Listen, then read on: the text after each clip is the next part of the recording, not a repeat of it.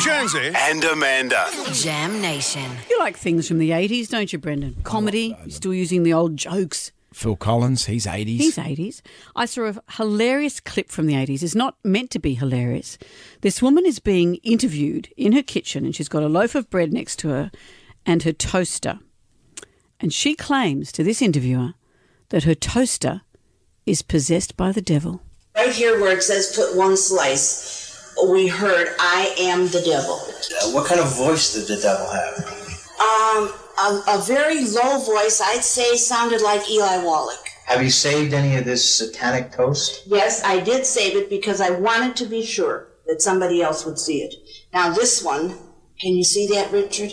Satan lives. Just terrible. Is the toaster still possessed? We're, st- we still have trouble off and on with it, yes. Oh, see, now it's. Why have you kept this toaster?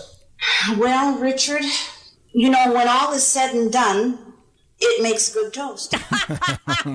So many things to love about that. When you hear her go, ooh, that's because flames leap out of the They do toaster. leap out. And when she says, here's the piece of toast that I have kept, it's rock hard. So Mm. I don't know, just over years, does toast stay hard? But it's a burnt piece of toast, and very clearly scratched into it is Satan lives. Yeah. It's the funniest thing. Yeah.